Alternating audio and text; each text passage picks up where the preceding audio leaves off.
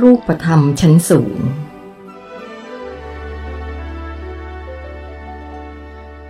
ตอนเด็กๆ ตอนที่คุณเข้าโรงเรียน คุณก็ต้องไปอยู่ที่นั่นกับพวกเขาใช่ไหม ที่ตึกใหญ่นั่น ผมถามพร้อมชี้ไปยังอาคารหลังใหญ่บนภูเขา ซึ่งอาคารหลังนี้สามารถมองเห็นได้จากทุกๆทที่ในเมือง ใช่ แต่พวกเด็กๆ จะได้อนุญาตให้อยู่แค่สองชั้นแรกเท่านั้นนะ เธอตอบ เล่าให้ฟังหน่อยสิว่ามันเป็นอย่างไรบ้าง คือผมก็อดรู้สึกวิตกไม่ได้ว่า จะต้องเจอกับอะไรบ้าง ผมอยากจะเก็บข้อมูลให้มากที่สุดนะในแง่ไหนล่ะ เธอถาม เอาเป็นเรื่องเกี่ยวกับรูปธรรมชั้นสูงที่อาศัยอยู่ที่นั่นก็ได้ รูปธรรมชั้นสูงหรือ ที่เห็นได้ชัดเลย คือพวกเขาเหล่านั้นจะเต็มเปี่ยมไปด้วยความรัก มันเป็นความรักที่เกินกว่ามนุษย์ธรรมดาอย่างพวกฉันมี ถ้าคุณอยู่ใกล้พวกเขา คุณจะรู้สึกได้เองว่า ความรักของเขานั้นแผ่ไปทั่ว เธออธิบาย แล้วก็อีกอย่างหนึ่งคือ พวกเขาจะมีทักษะในการใช้พลังพิเศษ เช่น ยกก้อนหินที่หนักเป็นตันๆได้ด้วยพลังจิต บินด้วยยานความเร็วสูงที่ทำงานประสานกันระหว่างเครื่องจักรกลกับจิต เขาสามารถเข้าไปกำหนดจิตให้คนทำตามที่เขาสั่งได้ เช่นกำหนดให้เห็นภาพลวงตาอย่างไรอย่างนี้ ฉันเคยได้ยินพวกพี่ๆเขาเล่าให้ฟังอีกทีนะ เธอเคยเห็นเขาทำอะไรที่ว่านี้ไหม ผมถาม ไม่เคย เคยเห็นแต่ยานที่มันบินขึ้นจากยอดอาคาร ถ้าเธอคอยจับตามองที่ยอดแหลมเหล่านั้น บางทีก็จะเห็นมัน แต่มันเร็วมากนะ มันจะมีลักษณะเป็นแค่จุดสีขาวๆลอยขึ้น แล้วก็หายวับไป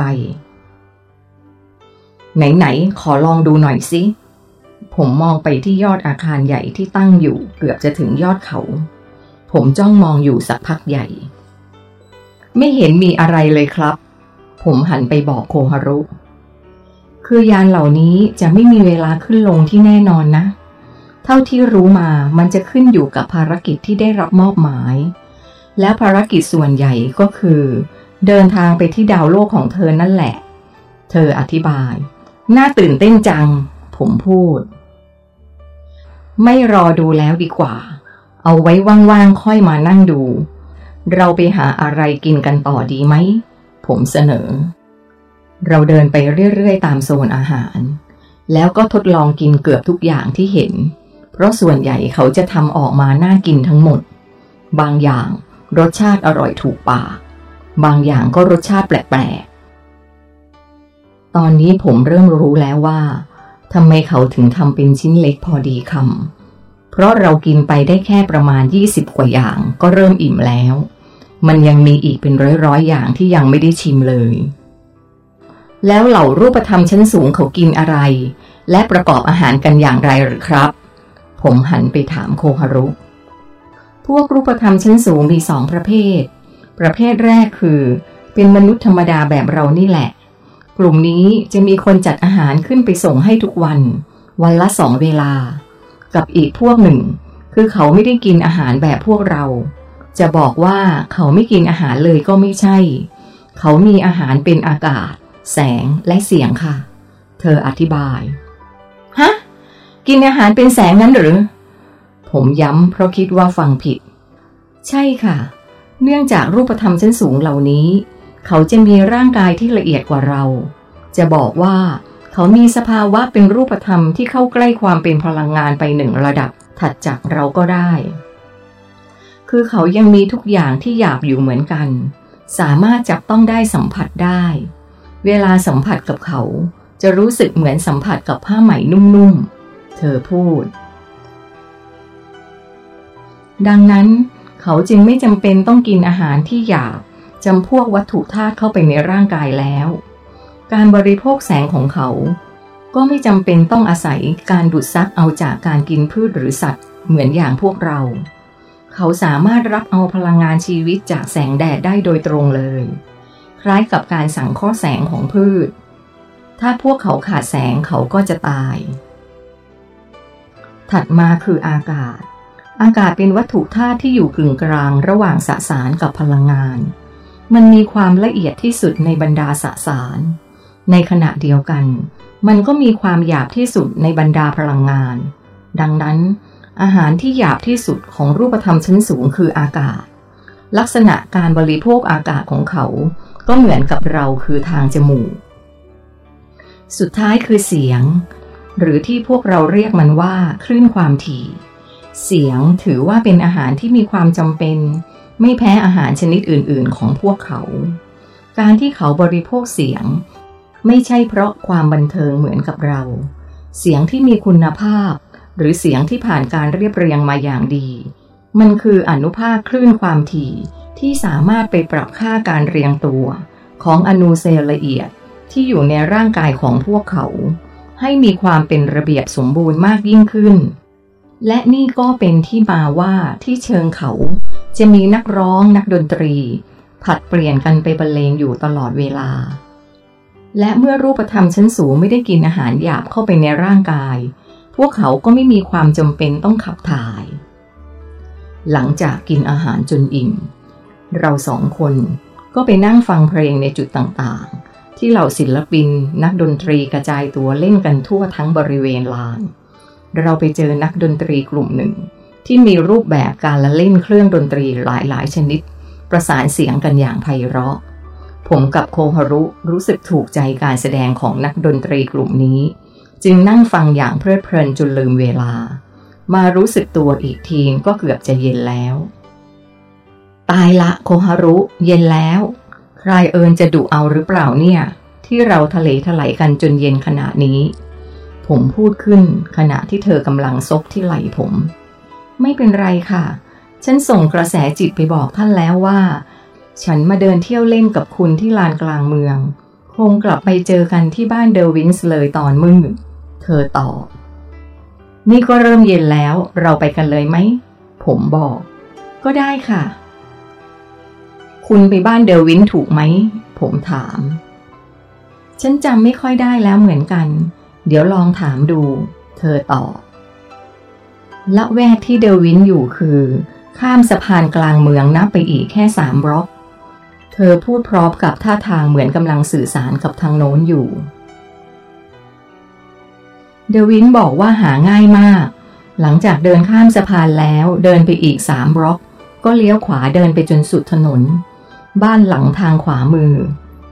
บ้านของเขาจะอยู่ติดกับลำคลองเล็กๆ ก่อนจะข้ามสะพาน เราไปกันเถอะ ผมชวน ทันทีที่เราเดินขึ้นไปบนสะพาน เพื่อข้ามแม่น้ำใหญ่ไปยังอีกฟากหนึ่งของเมือง ก็พบกับท้องฟ้ายามเย็น ที่ตอนนี้กลายเป็นฉากสีส้มอมชมพู สามารถมองไปได้ไกลจนสุดลูกหูลูกตา ถนนบนสะพานนี้กว้างพอที่จะทำให้เราเห็นท้องฟ้า ได้แบบรอบทิศ มองไปที่ริมฝั่งแม่น้ำทั้งสองข้าง มีตึกตั้งอยู่เรียงราย ด้านหน้าของตึกเหล่านั้น ตกแต่งประดับประดาด้วยลวดลายปูนปั้นอย่างวิจิตรบรรจง ตอนนี้พวกมันเหมือนถูกฉาบทาไปด้วยแสงสีเหลืองทองของยามอาทิตย์อัสดง เมื่อมองไปตามถนนที่ไกลจนสุดทาง ก็จะเห็นภูเขาลูกใหญ่ ซึ่งเป็นที่ตั้งของอาคารที่พำนักของรูปธรรมชั้นสูง ตระงานอยู่ปลายทาง ผมเดินโอบโคฮารุไว้ในอ้อมแขน พร้อมกับเดินไปอย่างช้าๆ เพื่อประวิงช่วงเวลานี้ให้เนิ่นนานที่สุด เท่าที่จะทำได้ โคฮารุก็ดูเหมือนจะคิดเช่นเดียวกัน เธอเอามือข้างหนึ่ง โอบกอดที่เอวผม พร้อมกับหันหน้ามาสบตาผม ฉันจะเป็นคู่รักของคุณตลอดไปค่ะ เธอพูดเบาๆ เช่นกันครับ ผมตอบพร้อมกับกำมือของเธอไว้แน่น เวลานี้ มันช่างเป็นช่วงเวลาที่วิเศษอีกครั้งหนึ่ง หากผมต้องใช้ชีวิตอยู่ที่โลกใบนี้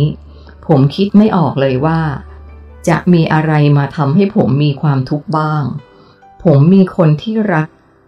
ที่ดีแสนดี มีรูปกายผิวพรรณงดงามดุจนางฟ้า ผมไม่ต้องกลัวว่าจะไม่มีอะไรกิน ไม่ต้องกลัวว่าจะไม่มีเงินใช้ ไม่ต้องกลัวว่าจะไม่มีบ้านอยู่ ไม่ต้องกลัวเป็นโรคร้าย ไม่ต้องกลัวไม่มีค่ารักษาพยาบาล ไม่ต้องกลัวว่าลูกจะไม่ได้เรียนโรงเรียนดีๆ และอื่นๆอีกมากมาย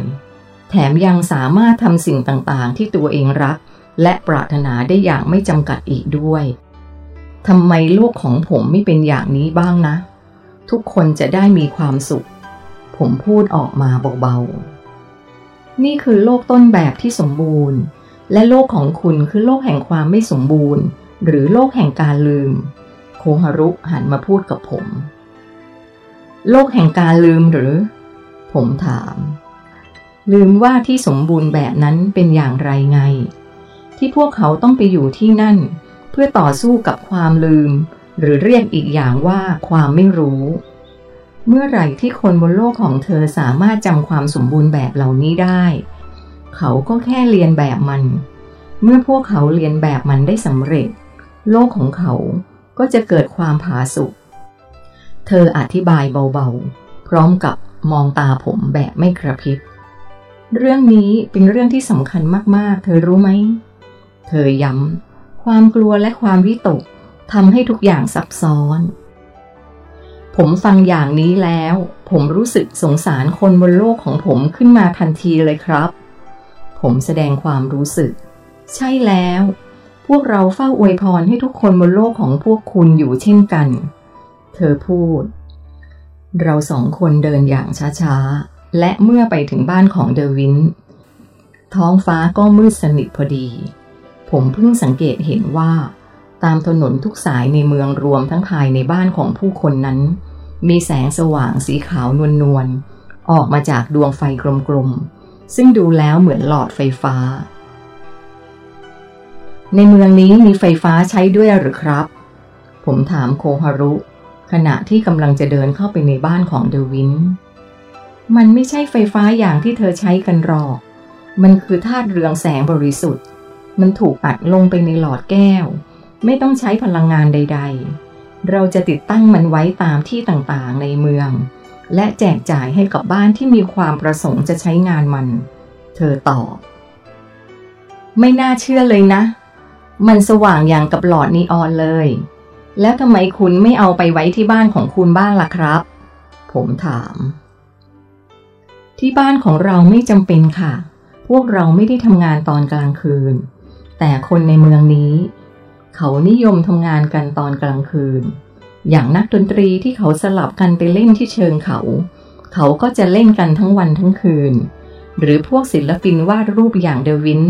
ที่มักไม่ค่อยนอนกัน พวกเขาวาดรูปกันทั้งวันทั้งคืนเหมือนกัน เธอพูด ใช่แล้ว ฮ่าฮ่าฮ่าเสียงหัวเราะของเดวิน ดังออกมาจากในบ้านขณะที่เรากำลังเดินเข้าไป